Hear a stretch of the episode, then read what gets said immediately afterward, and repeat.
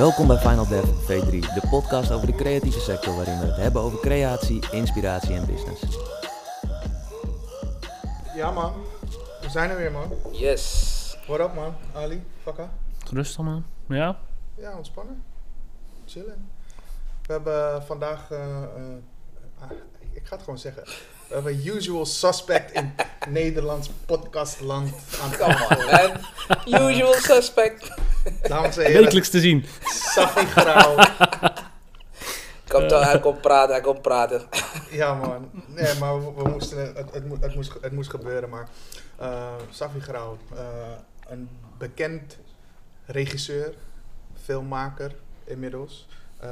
Thanks for being here. Ja, hey, dank jullie dat jullie me hebben, man. Thanks for having me. En we gaan het gewoon hebben over jou en whatever it is you're doing en de waves die je op dit moment aan het maken bent in het creatieve land. Ja. Ten eerste, hoe gaat het? Ik zeg altijd, ik mag niet klagen. Ik wil nooit zeggen, het gaat goed, want anders ga je shit jinxen en dat wil ik gewoon niet. Mm-hmm. Dus ik zeg altijd, ik mag niet klagen. Het gaat zijn gangetje.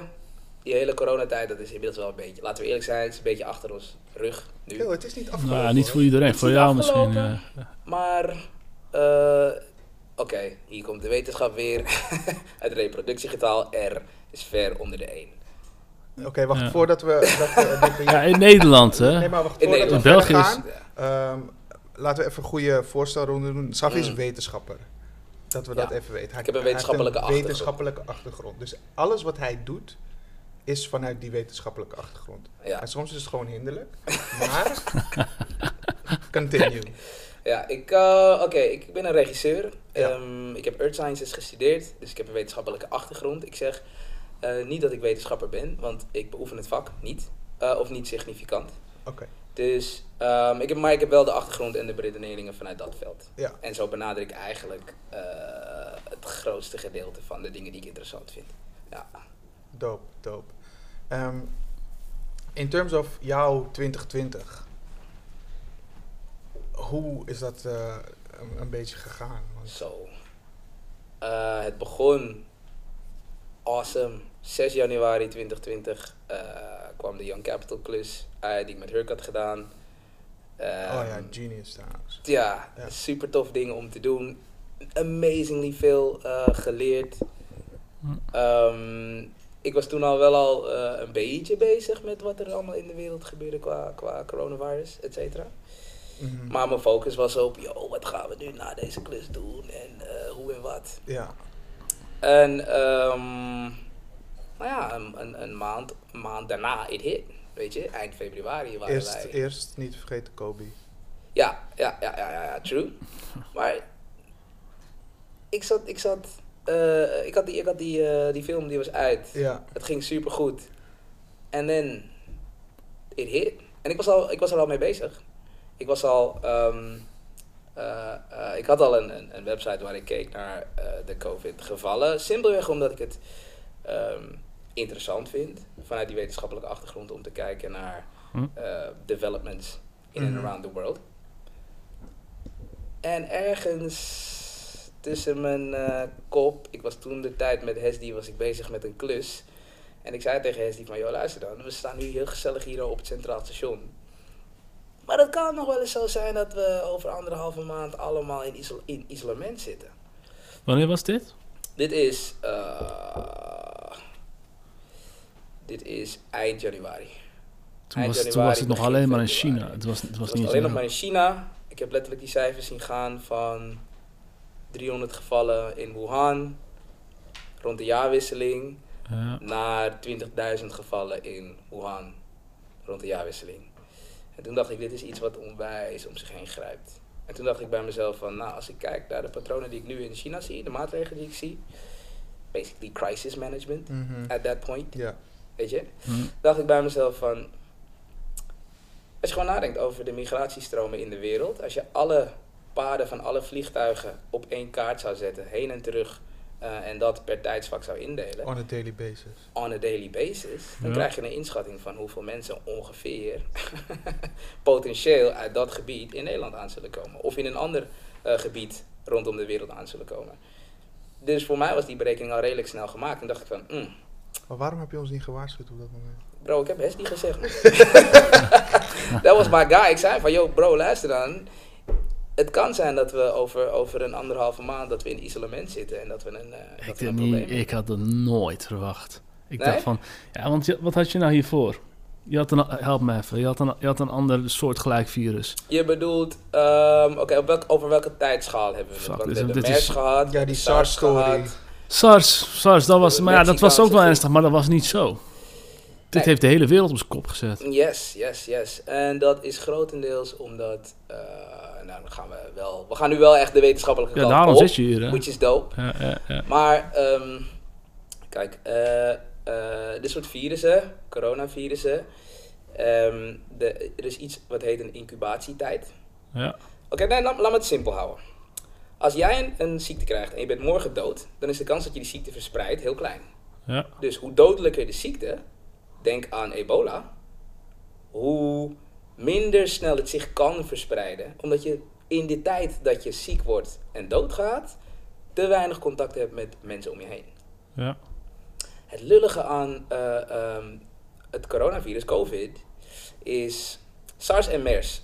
Oké, als je een doorsnede maakt van de longen, van boven naar beneden, zitten SARS en MERS eigenlijk dieper in je longen. Ja. Dus het zit aan de onderkant van je longen. Het coronavirus zit meer aan de bovenkant van je longen. Waardoor de incubatietijd van het coronavirus, voordat je symptomen krijgt, veel langer is. Dus het is een sluipmoordenaar eigenlijk. Oftewel, je hebt helemaal niet door dat je ziek bent, totdat je symptomen krijgt. En dan you're fucked. En dan is het te laat. That's the thing. Als jij een incubatietijd hebt van 21 dagen, bedenk hoeveel mensen je contact mee hebt gehad in die afgelopen 3 weken. Ja, het is wel bizar dat je dit nu zo zegt, want ik sta er niet eens zo bij stil nu. Hè. Bro. Van misschien is een van ons nu gewoon ziek. Nee, want het reproductiecijfer, en dat is dus een cijfer wat we hangen aan hoeveel mensen, hoeveel dagelijkse besmettingen hebben we nog? En dat zijn er op dit moment 1 of 2. Ja. In Nederland? In Nederland, ja. Dus het reproductiecijfer is echt heel laag. Dus bedenk een bak met knikkers die constant in beweging is. Mm-hmm. En als 1 knikker ziek is, van de 17 miljoen knikkers, die ene knikker die kan maximaal 10, 20, 30 mensen besmetten. Ja. Nou, als je in Nederland die 10, 20, 30 mensen besmet hebt, dan zou je zeggen, oh shit, het is een haard. Maar bedenk nu dat er zo weinig klinkers in beweging zijn dat we per dag 3 mensen of zo. Dus dat betekent dat we echt op 1 zitten of zo. Maar dit doe jij in vrije tijd? Ik vind het gewoon interessant om naar deze dingen te kijken. En ik vind het interessant om... kijk, we zitten in een boekstore. Ik lees gewoon wetenschappelijke artikelen in plaats van boeken. Ja. En dat doe ik gewoon eindeloos lang. En die weet, je moet niet... But why? Wat zeg je? Wait, but why? Ken je dat? Nee, ken ik niet. Rob gaat je er een keer alles over vertellen. Oh, oké, cool. Maar wat ik doe is gewoon wetenschappelijke artikelen lezen die ik interessant vind. Want een wetenschappelijk artikel is eigenlijk niets anders dan een gevalideerd opiniestuk van een wetenschapper. Die zegt gewoon, ik denk dat dit en dit waar is om deze en deze en deze reden. Want dat zegt mijn onderzoek. Ken je David Icke? Ook niet. Wie is David Icke? Heet hij David Icke? Het is zo'n conspiracy theorist. Oh god. Type. Ja. Maar die zegt dus dat COVID doesn't exist. Ja. Dit soort dingen. COVID doesn't exist. Ik kon het niet geloven dat het zo in één keer om zich heen kan grijpen. We leven natuurlijk in een samenleving waarbij we zelf denken dat we... God zijn. Onverwoestbaar zijn. Terwijl, als je Earth Sciences doet of Environmental Sciences doet, dan besef je eigenlijk elke dag dat de samenleving as is aan een zijdendraadje hangt. Constant. Is dat niet, zeg maar,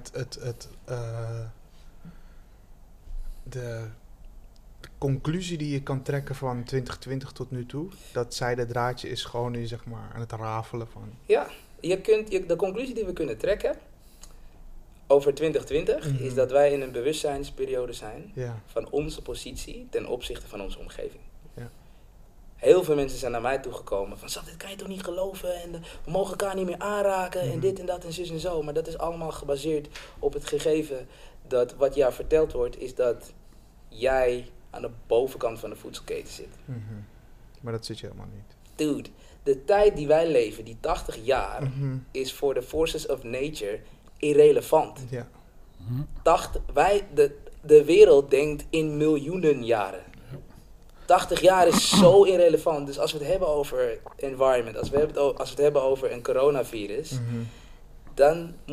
dan gaat het helemaal niet om onze omgeving of om de aarde en de dingen die we stuk maken. Daar gaat het helemaal niet om als we het hebben over environment, bijvoorbeeld environmentalism. Het gaat erom of wij onszelf kunnen blijven onderhouden als we doorgaan zoals we doorgaan. Because Earth doesn't care. Zij denkt 80 jaar is voor haar minder dan een seconde. Mm. Ze is hier al biljoenen jaren. She doesn't care. Het gaat erom over hoe wij onszelf wel of niet gaan redden. Maar heb jij altijd interesse gehad in de wetenschap? Of is dit echt ontstaan toen je ging studeren? Ik heb altijd interesse gehad in wetenschap. Ik was die keer die... ik ben geboren in Suriname. Ja, man. Ik heb op mijn 6e zijn we van Paramaribo naar de Bijlmer verhuisd. Ja. En daar maakte ik kennis met op zaterdag Telekids, maar op zondag Jacques Cousteau, mm-hmm. National Geographic, Discovery, dat soort kanalen. Op je 6e? Ja. Dus ik op zondag, je wordt wakker, je gaat bij je ouders in bed liggen, je ouders zijn zat. Ja. Zij staan op, ze gaan ontbijt maken, jij blijft zeg maar in het bed van je ouders liggen met die afstandsbediening. Ja. En je voelt je de koning te rijk, want je kan beslissingen maken over wat je wil zien. Ik was die keer die eerst naar RTL4 keek en daarnaast doorzette naar National Geographic of al die andere dingen. Ja. En wat mijn interesse wekte bij National Geographic bijvoorbeeld is, ze zeiden altijd, ze lieten dan een prachtig beeld zien van of een eiland, de albatros of de nijlpaarden of de olifanten. Maar aan het eind van die aflevering zeiden ze altijd, het gaat heel goed met de nijlpaarden in de Okavango Delta, mm-hmm. maar de mens. Mm. En ik denk dat ik daar ergens een soort van proces heb meegemaakt in mijn achterhoofd als jongetje van 6, 7, 8. Dat ik dacht, ik wil hier iets aan doen. En daar is zeg maar die interesse in mijn omgeving in ieder geval, daar is het begonnen. Maar even voor mijn beeldvorming. Je bent 6, je kijkt naar National Geographic. Op een gegeven moment maak je je basisschool af. Dan ga je naar de middelbare school. Ja. En dan maak je stappen totdat je op een gegeven moment op de universiteit een master, wat was het? Earth Sciences doet. Ja. Kun jij mij wat meer vertellen over dat traject? Ja. Waarom ben je niet gewoon gaan hosselen? Waarom ik niet ben gaan hosselen is omdat ik ouders had. Die zeiden, luister, als jij dit en dit... Ik had die ma die zei, brada luister, je gaat niet verder dan dit blok 1 of blok 2 van ons huis. Ja. Als je daar verder gaat, heb je een probleem. Ja. En ik had ouders die, als ik dan te laat thuis was... En dit is het ding wat me heeft gevormd. Dan was het niet, ze maken de deur open en ze beginnen te schreeuwen... Nee, mijn vader maakte de deur open. Meteen platte hand. Nee, dan ging hij in de gang staan. Ja. En dan zei hij, loop maar langs. Oh shit. Bro. Die is eng, man. Je staat daar, je weet dat je alles fout hebt gedaan... wat je die avond fout had kunnen doen. Ja. Je bent later dan de lantaarnpalen. Ja. Ja, die ken ik, jongen. Snap je? Als die aangaan. Als die aangaan moet je nog... probleem, jongen. En dan staat... En mijn vader was een grote man. En hij staat... tegen de deur van de wc in de gang aan, met de voordeur open, en hij zegt, kom binnen. Alle alarmbellen gaan op dit moment af. Oh, die fucking lantaarnpalen zijn herkenbaar, jongen. Je wist, het was te laat. Als ze aangingen, was je al te laat, jongen. Bro, en die man heeft mij nog nooit geslagen. Ja. Maar ik moest langs een grote man in de gang. Ja. En die energy waar ik doorheen moest, was killing. En ik leefde dus eigenlijk altijd met de angst dat ik wel die bakka in de klap zou krijgen. Yep. Maar ik heb het nooit gehad. Die is relaxed. Ja, gelukkig. Ja. Maar goed, dat is dus de reden waarom ik niet ben gaan hosselen. Mm-hmm. Maar... jij bent klaar met de basisschool. Wat voor advies heb je gekregen? Want je bent een slimme kerel. Ja, dat gaan we al, man. Ik heb MAVO-advies gekregen. Hoezo? Mijn CITO toen zei dat ik naar het HAVO-VWO moest. Ja. Ik ben van Paramaribo naar de Bijlmer verhuisd. Hofgeest. Dus H-buurt. Basisschool ook in de Bijlmer? Basisschool, Rozemarijn in de Bijlmer gaat, jaren 90. Bijlmer jaren 90. Was niet een fijne plek om te zijn. Mijn moeder, het vertelde ze me, mijn moeder is overleden inmiddels, maar ze vertelde me dat ze elke dag een schietgebedje deed. Want ik moest als 6-jarige met mijn 4-jarige zusje, moest ik van Hofgeest naar Hogevecht, achter Hogevecht naar de Rozemarijn lopen, met z'n tweeën. Om 8 uur 's ochtends. En omdat mijn moeder moest werken en mijn vader moest werken, ze hadden het niet breed. Ze zaten niet in de positie om te zeggen, ik ga mijn kinderen eerst naar school brengen. Ik moest met mijn zusje naar school lopen. Ja. En op een gegeven moment hebben ze allebei gezegd van ja, dit kan niet meer, is genoeg. Dus we zijn verhuisd van de Bijlmer naar Zaandam. Hoe oud was je toen? 9. Oké. Dus je gaat van Paramaribo. Jij bent hetzelfde als iedereen om je heen. Je spreekt Surinaams, je eerste taal is Nederlands. De huizen zijn nooit hoger dan 40 meter. Snap je? Ja. Er zijn kleine flats, maar that's it. Je gaat naar een enorme flats met een enorm aantal mensen, wat overal en alle talen spreekt. Het was voor mij best wel vervreemdend als 6-jarige. Ga je naar een compleet witte buurt. Ja. Waarbij je weer de enige donkere persoon bent. Dus ik denk dat dat traject in mijn leven altijd ervoor heeft gezorgd dat ik altijd wist hoe ik me wel of niet aan moest passen en met iedereen kon leren praten. Maar je bent wel het enige zwarte jongetje in de klas. En als jouw CITO-toets zegt, je moet naar het HAVO-VWO, want je hebt je sommetjes heel goed gemaakt. Ja. Dan heeft de desbetreffende lerares heeft 2 keuzes. Of ik ga met het advies van de CITO-toets mee. Of ik ga mijn eigen beeld van Safi vormen. Van een zwart jongetje wat ik niet ken. Een zwart jongetje waar ik geen andere zwarte jongetjes van ken. Die heel druk is. Kan hij dan HAVO-VWO aan? Denk het niet. Misschien heeft hij een concentratieprobleem. Zet hem maar op de MAVO. En wat was de rol van jouw ouders daarin? De rol van mijn ouders was ondergeschikt. De witte cultuur was veel belangrijker dan waar zij vandaan kwamen. Want ze waren vreemdelingen in dit land. Dus je voelt je niet in de positie om daar tegenin te gaan. Dus dat is wat je ouders voelden op dat moment. Want kijk, ze praten Nederlands. Ik had het probleem, heel herkenbaar hoor, wat je zegt. Mijn ouders die praten niet zo goed Nederlands. Ja. Dus die konden niet verwoorden wat ze zouden zeggen. Precies. En dat was een beetje het probleem. Maar even voor mijn beeld van jouw ouders hadden zoiets van oké, dit is niet op onze plek of... Nee, school wordt gezien als een autoriteit. Okay. De juffrouw wordt gezien als een autoriteit. Sowieso vanuit de Surinaamse cultuur, je eerste diploma is je eerste vrouw is je diploma. Ja. Dus school en het schoolinstituut wordt gezien als een autoriteit. Dus als je met dat in je achterhoofd tegenover een juffrouw staat die zegt, hij kan heel veel, maar laat hem maar hier beginnen. Ja. Dan ga je daar niet tegenin. Maar voelde dat voor jou als een stukje onrecht? Op dat moment? Of had je zoiets van... Niks. Het onrecht was dat al mijn vrienden gingen naar het VWO en ik moest naar de MAVO. Dus het voelde wel als een stukje onrecht. Had je zoiets van... Maar dat zie je, ik denk niet dat je op zo'n leeftijd je daar echt heel bewust van bent. Nee, je vindt het alleen jammer dat je niet met je vrienden op dezelfde school mag gaan. En dat je dat, zeg maar, dat stukje groep 8 niet door kan zetten op de middelbare school. Dat is het enige wat je voelt. Okay. Maar je roeit met de riemen die je hebt, altijd. Dus ik ging naar de MAVO. En vanaf de MAVO tot aan mijn bachelor heb ik eigenlijk niet heel veel gedaan. Het was te makkelijk. Ik kan me dat voorstellen. Het was te simpel. Maar even kijken. MBO, MAVO, MBO, HBO, pre-master. Nee, geen pre-master.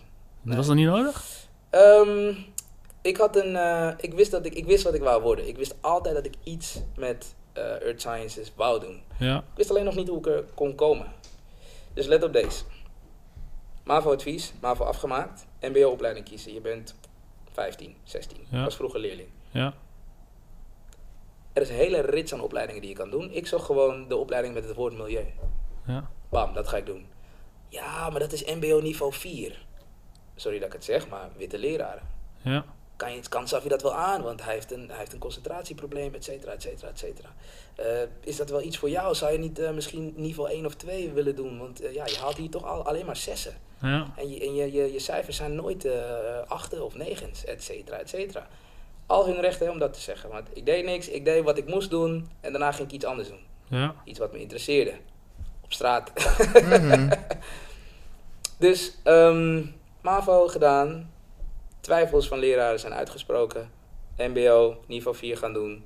Proces- en milieutechniek. Het was een van de moeilijkere MBO-opleidingen. Het was niveau 4. Het had natuur en scheikunde en heel veel wiskunde zat erin.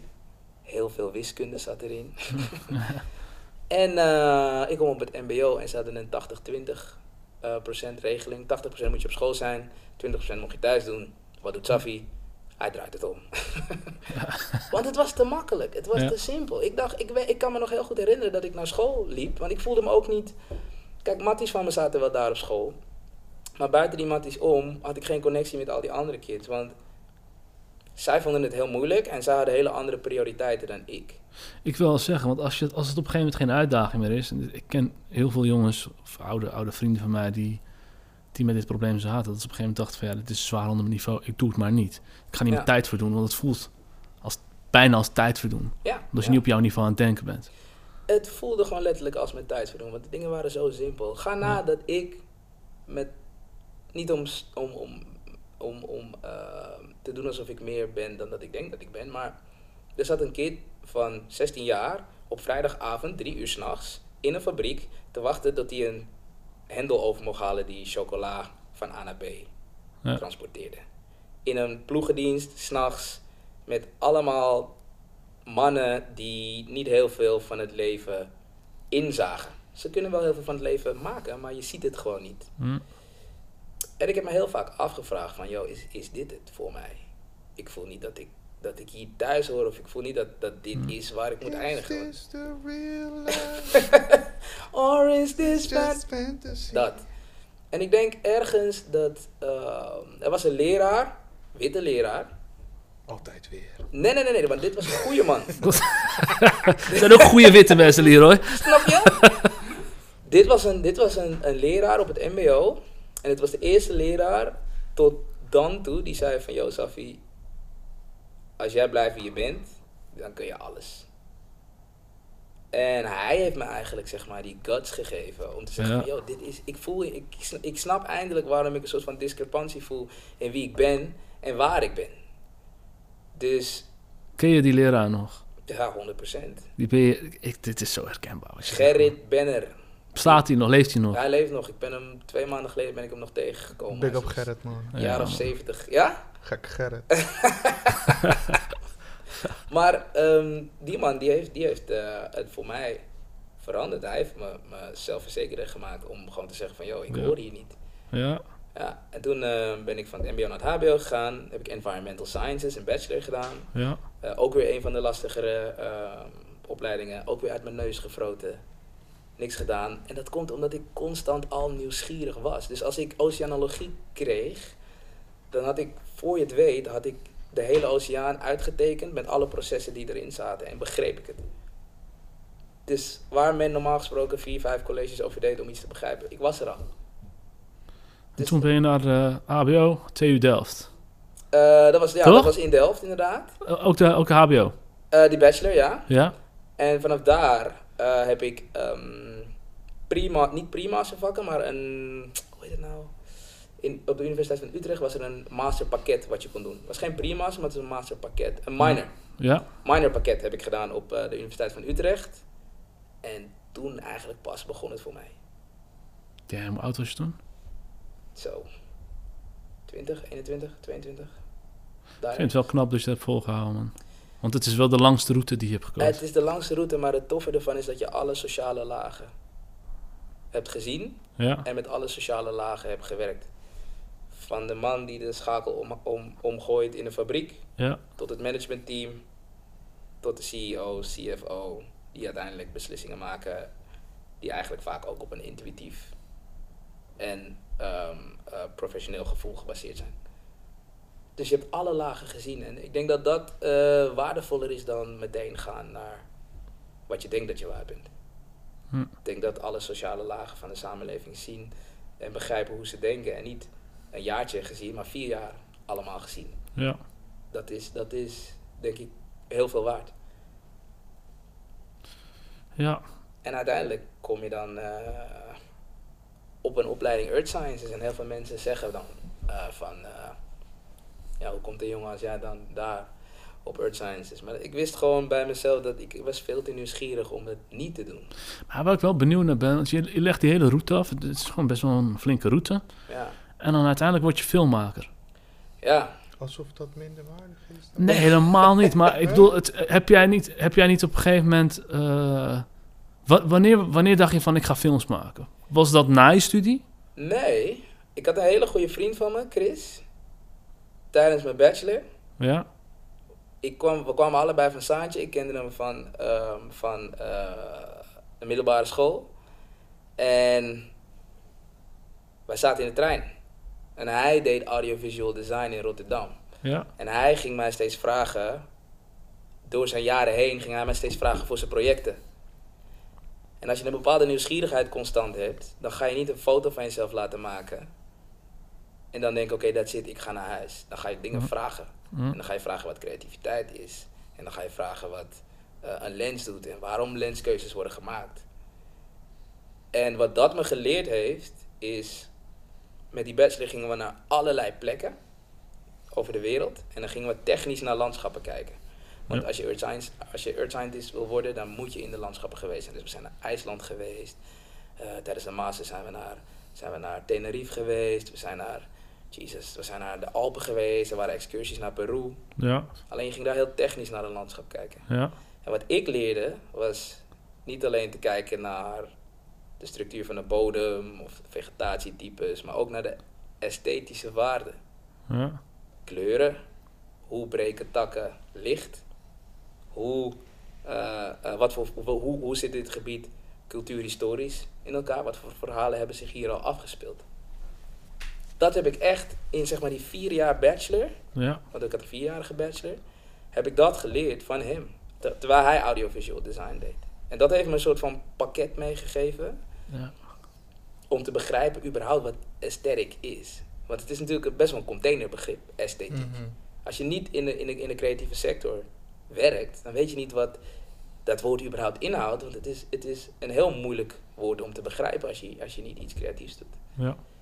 En zo ben ik op een gegeven moment gerold in film. En dat was omdat mijn moeder overleed toen ik 23 was. Mm.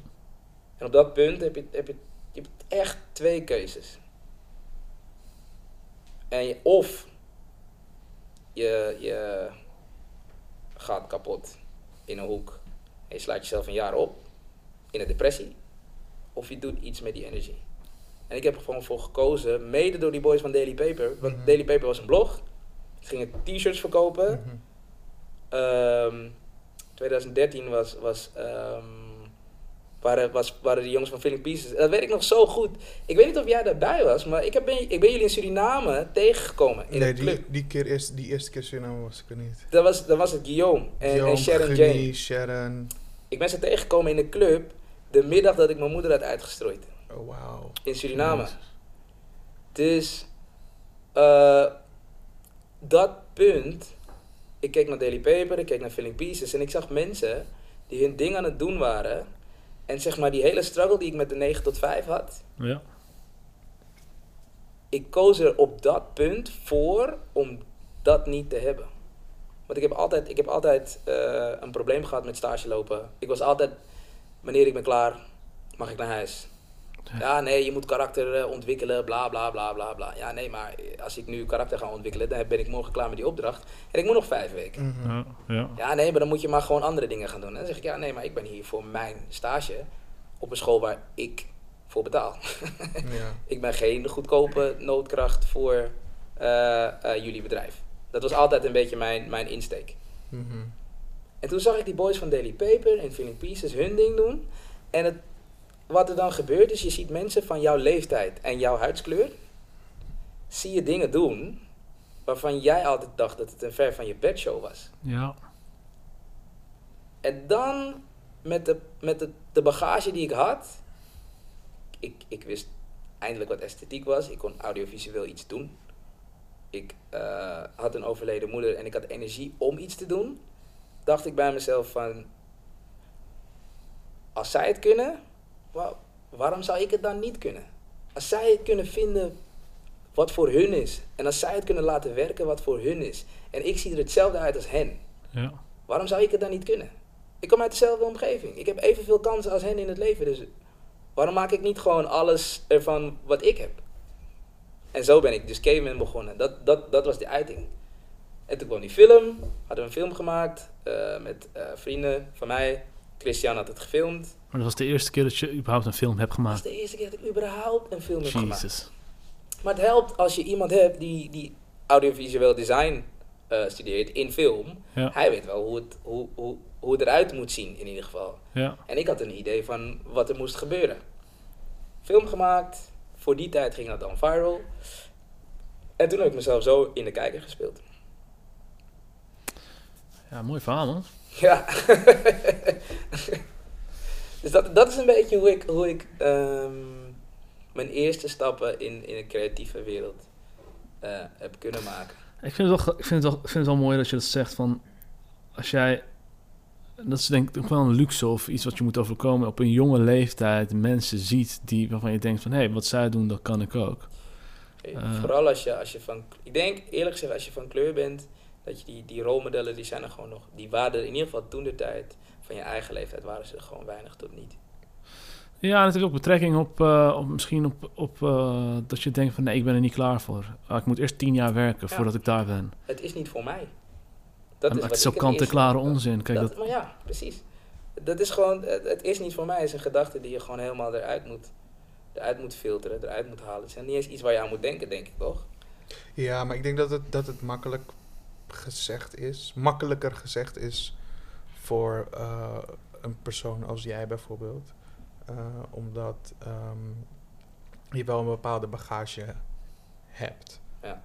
En ook destijds op een bepaalde manier gevormd was. Een bepaalde achtergrond hebt en ook een bepaalde upbringing hebt.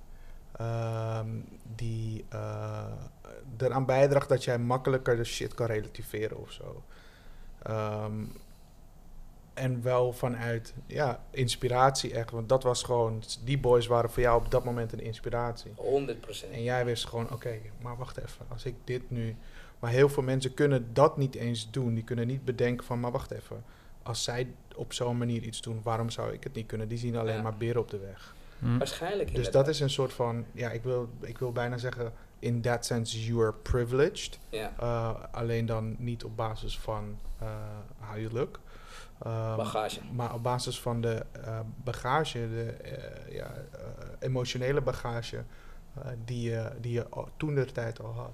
Dat denk ik ja. Maar dat waren mijn eerste stappen in het domein creativiteit. En wat nog belangrijker is geweest in die tijd is dat Daily Paper en Filling Pieces me voor mijn gevoel ook omhelst hebben. Want ik heb ze benaderd van, ik wil een videoserie doen en dan wil ik het over de Daily Paper logo hebben en dan wil ik uitleggen dat het een Maasai schild is, et cetera, et cetera. En toen zei hij wel, hier. Ja. En daarna bij een andere film zei ik tegen toentertijd Risky, hij werkte toen nog bij Filling Pieces, van mag ik schoenen lenen? Want ik ga weer een video maken en dit en dat en zo. Toen zei ze van, oké, cool, hier. Ja. En om als tussen haakjes buitenstaander dan geaccepteerd te worden. In ieder geval voor de projecten die je met ze deed. Ja. En dat is natuurlijk wel onwijs tof. En dat stuurt je ook aan om door te zetten. Van het is niet zo ver van je bed, Je kan best iets bewegen. Ja, man. En, als je nu zou kijken, dus dit is laten we zeggen 8 à 10 jaar geleden. Ja. Je hebt een ontwikkeling doorgemaakt. Je hebt verschillende hele dope projecten gedaan. Wat zijn de dingen waar jij nu op dit moment nog tegenaan loopt?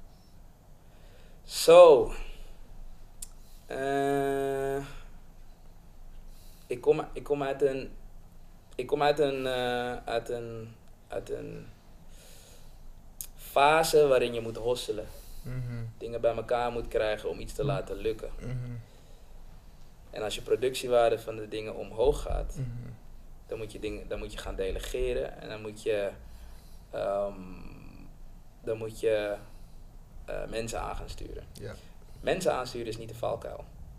Denken dat ik grote dingen in mijn eentje bij elkaar kan hosselen, nog steeds. Mm-hmm. Dat is bij mij een grote valkuil. Van, weet je wat, doe ik wel even. Mm-hmm. Ja, dat is bij mij tot nu toe de grootste valkuil geweest. Daarnaast... Ik ben overpositief.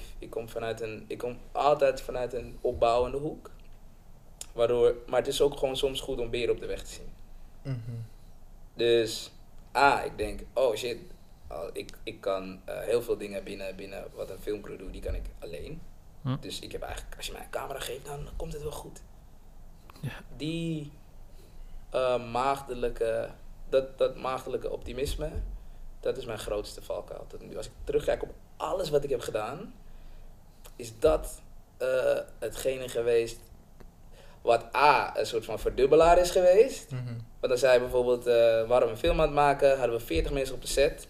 En degene waarmee ik dan werkte, die zeiden dan van, yo, maar op school zeiden ze, doe het nooit meer dan 20. En dan was ik die guy, die zei, maar hoezo niet? Ja. Is toch beter? Ja. Zet iedereen, man. Maar op een gegeven moment kom je op een punt waarop je wel beren op je weg moet gaan zien. En je moet ze niet als beren gaan zien, maar je moet ze als hordes gaan zien waar je even overheen moet. Mm-hmm. Checkboxes. Moet je als checkpoints. Checkboxes is een soort van gevoelig woord tegenwoordig, man. Snap je? Ja, man. Maar dat, als ik terugkijk, zijn dat de dingen waar ik... Dat zijn mijn grootste weerstanden. Mm-hmm. Persoonlijk, hè? Ja. Als we het hebben over weerstanden... Ja, maar het is goed dat je het in ieder geval zo duidelijk weet te schetsen al.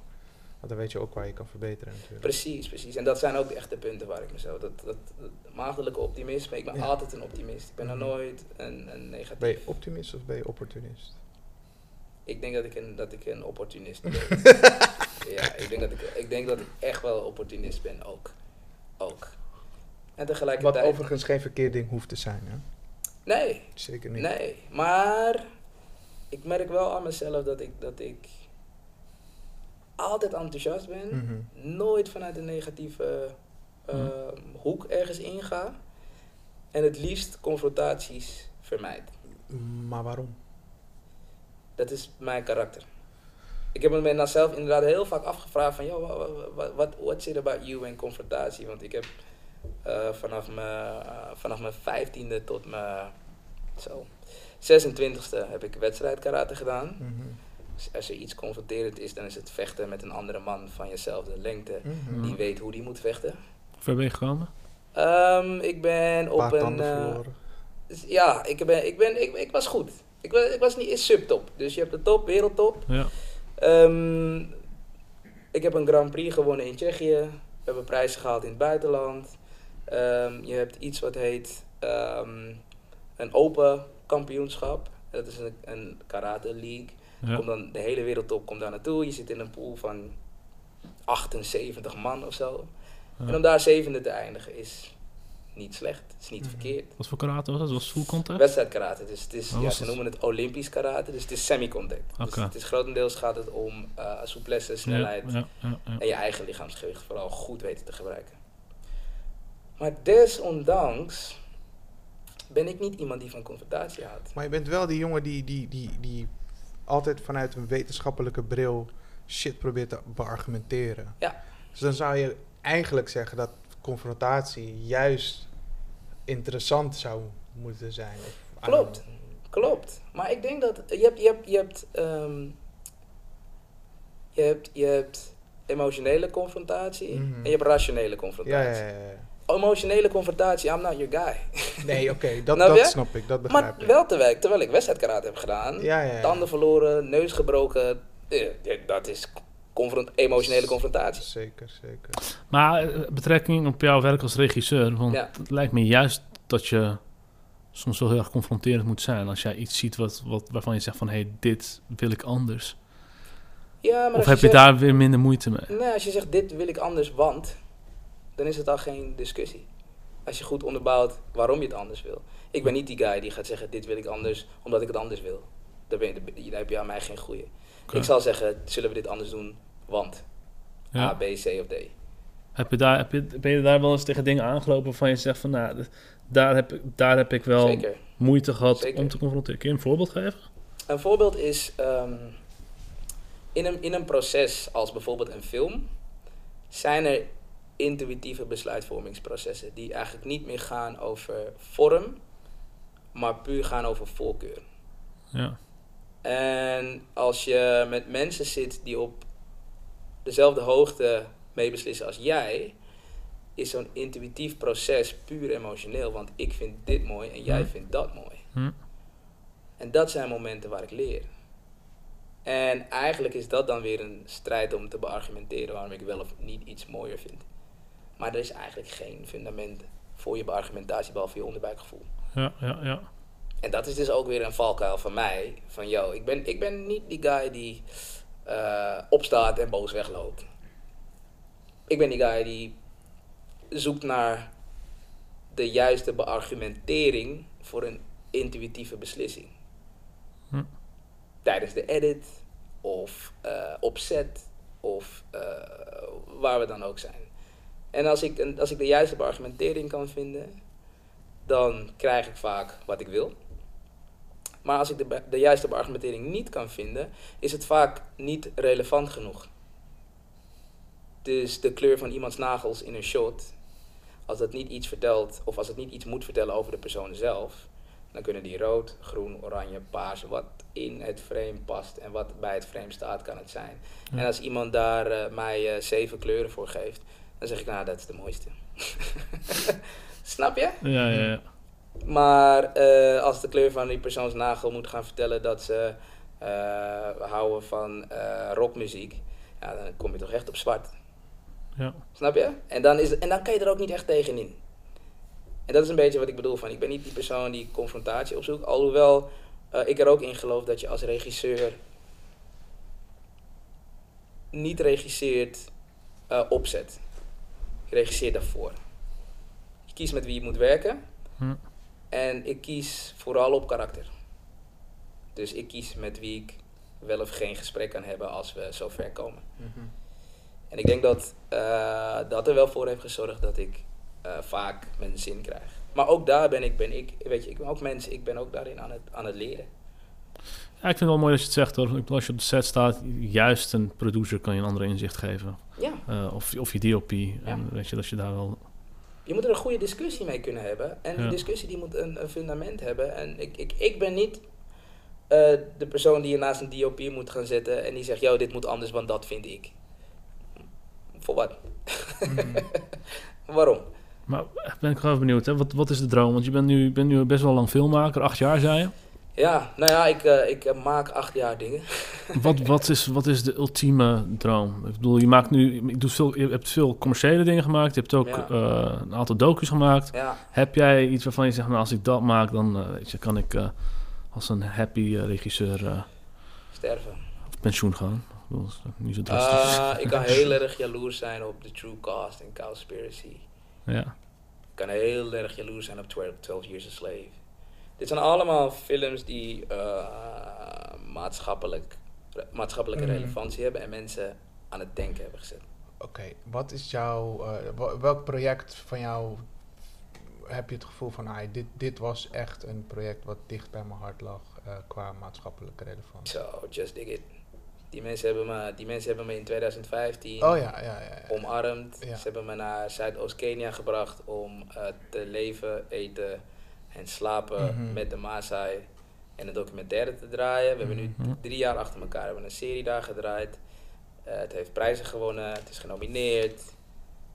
En het heeft gewoon maatschappelijke relevantie. Want wij hebben gewoon letterlijk gehad dat mensen die film hadden gezien een mail stuurden naar Just Dig It en zeiden, weet je wat, hier is een zak geld.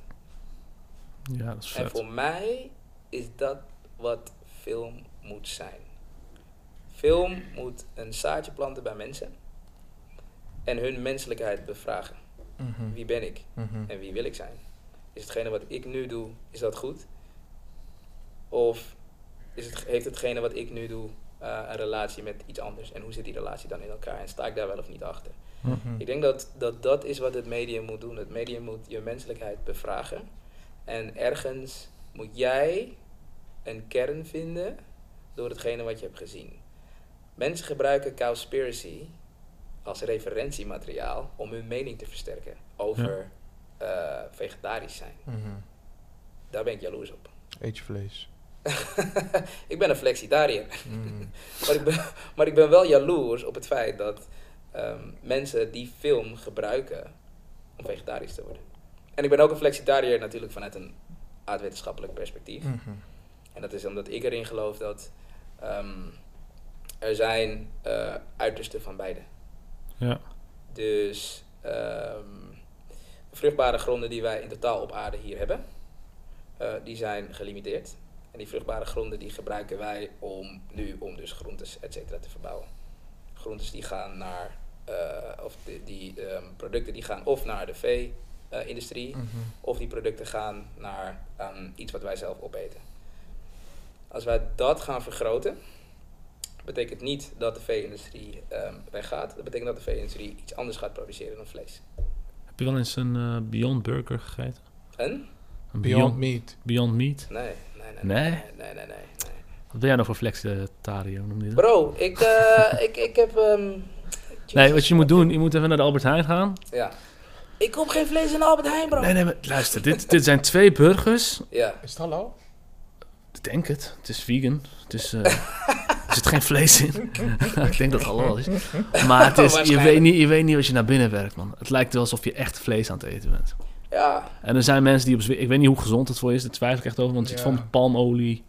En dan dus hoe goed het voor de natuur is ook maar de vraag. Maar... Je moet het zo zien. Hè. Dit is hoe de natuur werkt. De natuur werkt altijd met balans. En een goed voorbeeld om te laten zien is als ik in een gebied konijnen en vossen doe. Ja? Mm-hmm. En vossen eten konijnen, dat weet iedereen. Als de konijnenpopulatie toeneemt, neemt de vossenpopulatie toe. Als de vossenpopulatie toeneemt, neemt de konijnenpopulatie af. Want er zijn meer vossen die konijnen eten. Ja. Dit is constant wat de natuur doet. Constant. Als jij zou zeggen, ik ga bijvoorbeeld alleen nog maar groente eten. En we trekken het naar een uiterste. Want ik weet dat heel veel mensen nu gaan zeggen van ja, maar dat doet niet iedereen op de hele wereld. Maar ik stel even de schets. Mm-hmm. Wij trekken het naar een uiterste. En de hele wereld gaat nu alleen groente eten. Dan zitten we in een uiterste. En uiteindelijk gaat het om het vinden van een bepaalde balans. Waar we mee kunnen leven. Dus dat is zeg maar wat er eigenlijk nu ook aan de hand is in 2020. Ja. Er moet even een balans komen. Constant. Iets minder mensen. Radicale mensen zouden zeggen... Yo, luister dan, als wij gewoon dit zouden kunnen doen... Ja. En de helft van de populatie op de wereld verdwijnt... Dan zijn maar dit is fijn, want je weet welke mensen dan als eerste verdwijnen. Ja, klopt. Maar dat is een... radicale wetenschappers zouden zeggen... Het grootste probleem dat we hebben is een probleem van populatie. En dat is niet eens radicaal, het is een feit. Dat is het nummer 1 probleem is dat er te veel mensen op aarde zijn. En wat we nu zien, 2020, coronavirustijd, is dat we onze relatie met onze omgeving moeten herevalueren. Ja man, we moeten eigenlijk weer gewoon in het binnenland in Suriname gaan wonen. Het liefst, ja. Let's go man. We moeten terug naar... Vissen. Nee, ik zeg niet dat we terug moeten, want dat klinkt weer... We moeten vooruit, we moeten niet terug. Precies, het klinkt heel conservatief om te zeggen terug, maar we moeten onze relatie met onze omgeving en met elkaar moeten we gaan herdefiniëren. Ja man. En er zijn heel veel mensen... En dan komen we weer terug bij wat je in het begin zei. Er zijn heel veel mensen die zich niet hadden voor kunnen stellen... dat dit het geval zouden zijn. Omdat zij in hun hoofd zichzelf zagen als zijnde aan de bovenkant van de voedselketen. En dus geen of weinig relatie hebben met onze omgeving. Maar we staan daar middenin. En we hebben heel veel relaties met alles om ons heen. En dat is wat je nu met het coronavirus gebeuren... wat je ziet. Dus heel veel mensen moeten hun eigen proces starten. En denken, maar wat is mijn relatie met mijn omgeving... en wat is mijn relatie met die mensen om me heen? Want met een virus valt niet te onderhandelen. Ja. Je kan niet zeggen, oh, ga jij even anders blijven, even weg uit Nederland... dan kunnen wij hier weer opstarten. Als we een vaccin hebben, kom dan eventjes terug. Dan kunnen we het even op je testen en dan ga je weg. Dat werkt niet. Ja, het zijn gekke tijden, man. Het is de hele wereld op zijn kop gezet, jongen. Ja, gekke tijd. Ik vind het niet per se een gekke tijd. Ik vind het vooral logisch. Dit had moeten komen. Nou, je hebt wel een docu op. Heb je die gezien op Netflix? Die hierover gaat. Waarin ze dit gewoon voorspeld hadden. Ja, maar wacht even. Kijk, dit is in de lijn der verwachtingen. Dat het uit China komt is in de lijn der verwachtingen. Dat een virus zich snel kan verspreiden over de hele wereld. Wetenschappers zijn hier al decades mee bezig. Dus het is geen vreemd concept. Obama heeft in 2014 volgens mij gezegd van, joh luister, we moeten ons gaan voorbereiden op een pandemie. Waarom? Hoe meer ruimte wij innemen op aarde, hoe meer wij in contact staan met onze omgeving en hoe groter die uitwisseling is met onze omgeving.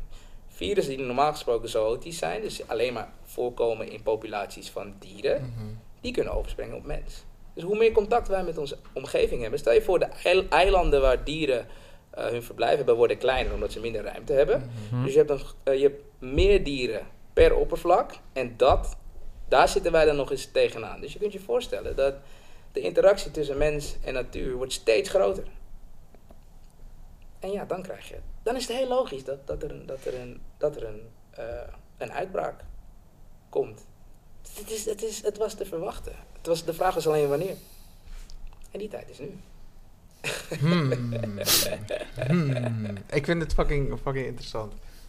Juist omdat de manier waarop je het uitlegt maakt het soort van behapbaar of zo. Ja. Maar ik wil hem eigenlijk even terugbrengen naar je werk. Ja. Als regisseur, als maker. Hoe heeft dit jaar daar een invloed op gehad? Ik noemde je in het begin eigenlijk al een soort van usual suspect in de creatieve industrie, in Nederlands podcastland. Ja. Je bent een veel gevraagd spreker in die zin. Ja. Je beweegt in bepaalde kringen. Kan je daar even iets over vertellen van... Ja. What's the influence... of coronavirus op mijn werk? Nou, niet eens alleen coronavirus. Alles wat er in 2020 gebeurd is. Dus alle de demonstraties op de Dam, de corona. Ja. Ik heb om te beginnen... Laten we gewoon beginnen bij de Black Lives Matter. Yeah. Lives Matter movement. Ik heb altijd... In mijn werk... Ben ik altijd divers geweest. Vanaf begin tot eind. Mijn eerste film... Dat waren zwarte jongens in een bos. Tof gekleed, foto's van gemaakt. Dat is wat ik ken. Daarna begonnen klanten langs te komen. En heb ik altijd gezegd, luister. Dit zijn de mensen waar ik mee werk. Dit is de esthetiek die ik heb. Als je dat niet wil, dan moet je iemand anders kiezen om mee te werken. Sorry. Maar had jij op dat moment het gevoel dat het dan ook voor iemand anders ging? Want nu, wat Leroy terecht zegt van, hey, usual suspect. Nu heb je een paar vette dingen gemaakt en val je op. Ja. Dus kloppen mensen bij jou aan. Ja. Was het op dat moment dat ze zeiden van, ja, oké, doei. Dan ga ik naar een ander? Je moet het eerder zo zien. I didn't care. Want het was voor mij irrelevant als je niet met me wil werken. Dus als jij iets wil wat ik niet tof vind, hoe relevant ben je dan? Voor mij. Dus dan hoef ik ook niet met je te werken. Je kan niet naar mij toekomen en zeggen, yo, ik weet dat je heel, heel goed kan hardlopen, maar kan je ook hoog springen? Nee, kill. Ik ben een hardloper. Als je hoogspringen zoekt, zoek dan een hoogspringen. Dus ik was niet bang dat mensen weg bij me gingen, omdat ik gefocust was op wat ik wilde maken. En als ik dat niet kon maken, ja, sorry man, dan moet maar je moet huur betalen. Ja, maar ik ben iemand die komt van brood met suiker. Dus ik weet waar ik naartoe terug ga als ik die opdracht niet krijg. En ik weet dat ik daar comfortable was. Ja. Dus ik was ook niet bang om werk te verliezen. Omdat als ik werk verloor, dan wist ik waar ik naartoe moest om te werken. Dus naar die fabriek. Ja, naar die fabriek. Ik heb bij het Albert Heijn distributiecentrum lang gewerkt. Dus ik wist waar ik vandaan kwam. En ik wist waar ik naartoe terug ging. En je wou er niet naartoe terug. Tuurlijk niet. Ja. Maar je was niet bang om er naartoe terug te gaan. Dus nee, en vandaag de dag nog steeds. Als we kijken naar de Black Lives Matter movement en als we kijken naar de reclame-industrie. Ja man, open iets. Dan zie je dat zwarte cultuur is populaire cultuur. Ja. Populaire cultuur is altijd de driver geweest van sales. Omdat mensen populaire cultuur herkennen. En op dit punt met de Black Lives Matter movement en advertising, als je kijkt naar wat er wordt gemaakt, dan zie je mensen van cultuur voor de camera. Because we weten dat hetgene is waar sowieso millennials, generatie Z naar kijken. Ja. En achter de camera zie je heel weinig. Zie je eigenlijk niet die cultuur.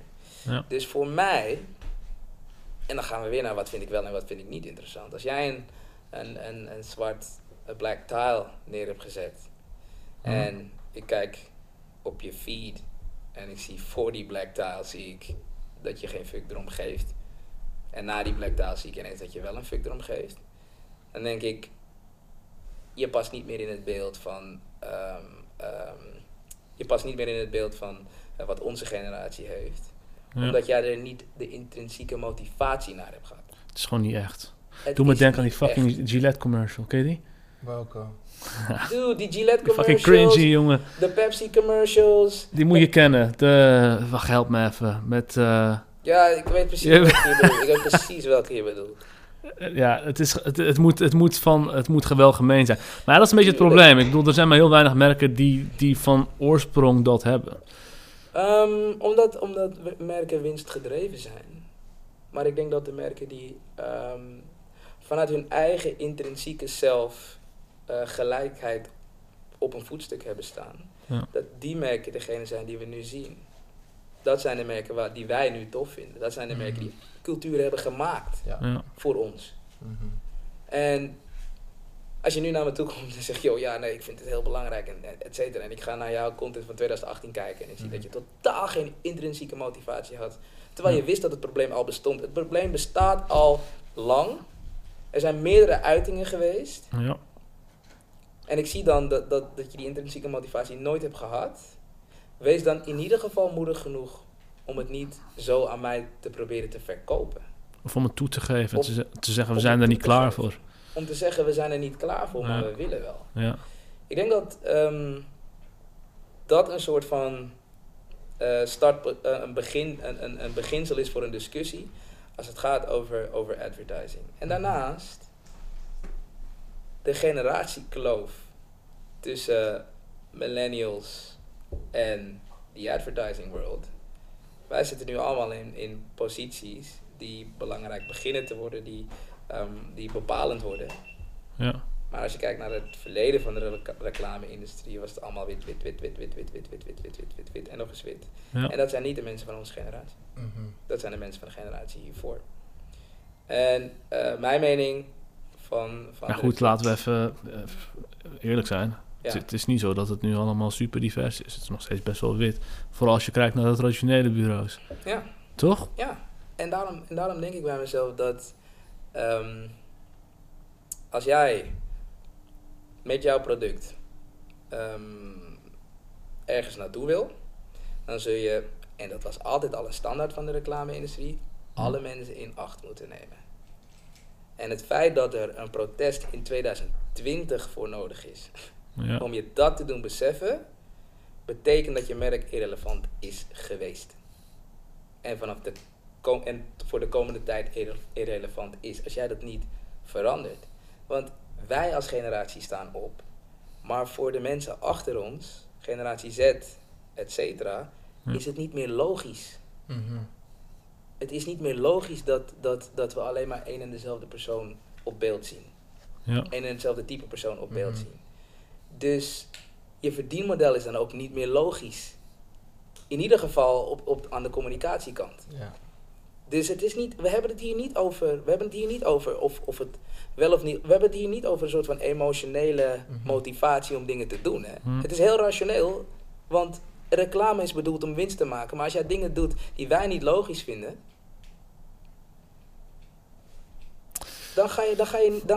dan gaat je effectiviteit van je reclame achteruit. Er zijn ook genoeg onderzoeken gedaan waaruit blijkt dat juist met een diverse bril naar een bepaalde zaak te kijken alleen maar goed is voor je winst. Maar het lijkt alsof...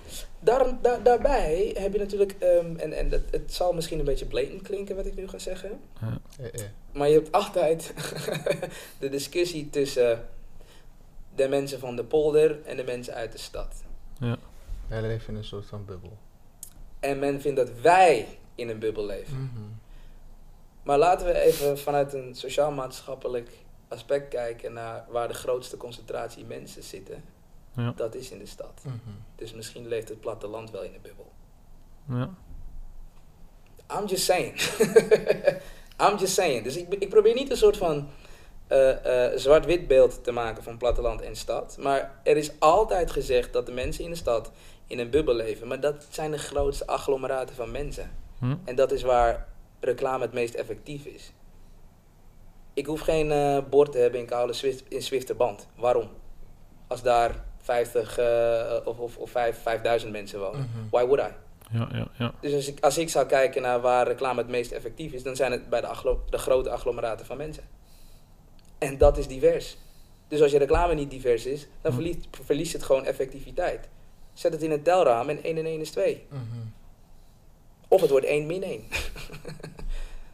Hey, wat zou je tegen jonge makers willen zeggen? Ga even terug. 10 jaar geleden, 8 jaar geleden, toen je pas begonnen was. Je hebt je eigen weg gekozen en gezegd van ik doe alleen maar dingen waar ik achter sta. Dat is wel een luxe positie. Ja, en je had ook al uitgevonden wat hetgene voor jou was, wat je wilde, zeg maar. Ja. En wat ik dan tegen een jonge maker zou willen zeggen, vanuit die positie. Weet waar je vandaan komt en maak je besluit op basis daarvan. Als jij weet dat je van brood met suiker komt en weet dat je daar... Weet je, get comfortable met brood met suiker. Het is lekker, bro. En het is goed, het is lekker. Snap je wat ik zeg? Ja. Je pakt die bruine brood, je zet die boter erop, een beetje suiker erop, je zet die man in de oven. Maar dit is echt... Ik heb dit nog nooit gegeten. Wat bedoel je? Ik zweer het je. Nooit brood met... Nooit. Tosti met suiker in de oven. Nee. En als er geen pindakaas, geen kaas, geen worst... Hebben jullie nooit brood met suiker gegeten? Ja, echt? Ja, zeker. Ik ga meteen naar huis proberen, man. En soms was er niet eens suiker, man. Dan zat ik tosti met boter. Gewoon brood. En het... wat? En het, zeg maar, als je het gewoon met boter had en het was niet in de oven, was niet lekker. Maar het was raar, zomaar zoet als je het in de oven zette. Dus ik denk dat als ik tegen een jonge maker iets zou willen zeggen is... Get comfortable met brood, met suiker. Weet waar je naartoe teruggaat. Ja. Wees daar gemakkelijk in. En maak vanuit daar je beslissingen. Want dan kan niet iemand met een grote zak geld naar je toe komen en zeggen... Yo, luister, ik wil dat je dit en dit en dit en dit en dit voor me doet. Dan kan je zeggen, oh, waarvoor, wie ben jij? Ja.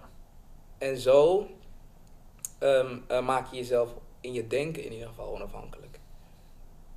En ik denk dat als heel veel kids komen... Als die kids komen waar ik vandaan kom... Uit een situatie waar je vanaf je 15e krantenwijk moet hebben... Omdat je ouders geen schoolgeld of geen kleedgeld kunnen betalen... Dus dat moet je allemaal zelf doen... Dan is zo'n grote zak geld natuurlijk verleidelijk.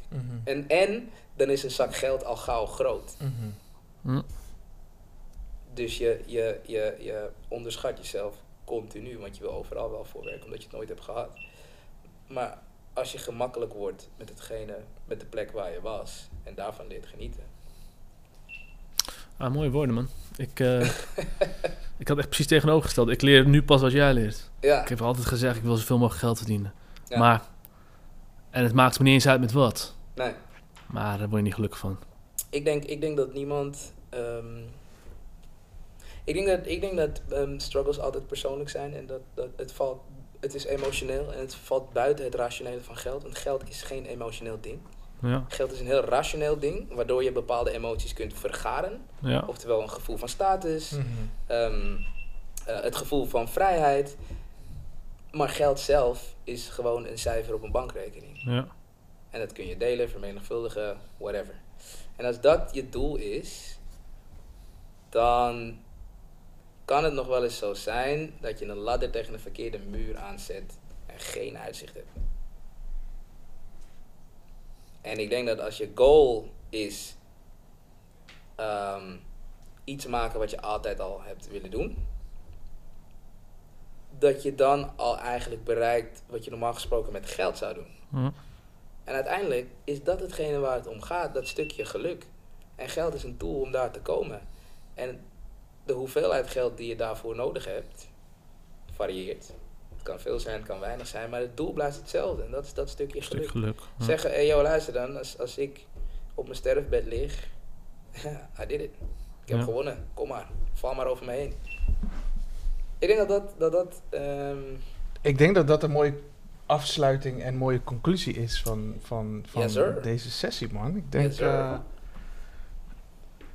dat het een voorbeeld zou kunnen zijn van hoe je jezelf positioneert en hoe je jezelf beweegt. Ja. Maar ook met name hoe jij eindigt, is dat at the end of the day gaat het niet om die aantal, dat aantal nullen op je bankrekening. Nee. En het klinkt fucking cliché, maar ik denk dat wel een heel groot deel van de jeugd nu zich ook daar steeds bewuster van aan het worden is. En that's a good thing. Ja. Dus ik denk dat we gaan closen, man, want anders... We kunnen al lang doorgaan. Ja, deze man praat veel, toch? Ja, hè, Leroy. Ik heb je gezegd. Zet water hier, want ik praat. Nee, maar thanks voor sharing the story, man. Het was wederom very enlightening. Thank you for having me, man. Yeah, man. Thank you for having me. En voor mij is het een eer om met jullie sowieso aan tafel te zitten. Ah, leuk, man. Volgende keer weer. Yes, love, man. Final Dev V3 is een initiatief van Rob van Zandvoort, Ali Diouri, Leroy Nimo, Roshan Tewari en Joris Hendriksen. Met dank aan Boekstore Mendo en Meloni Amsterdam.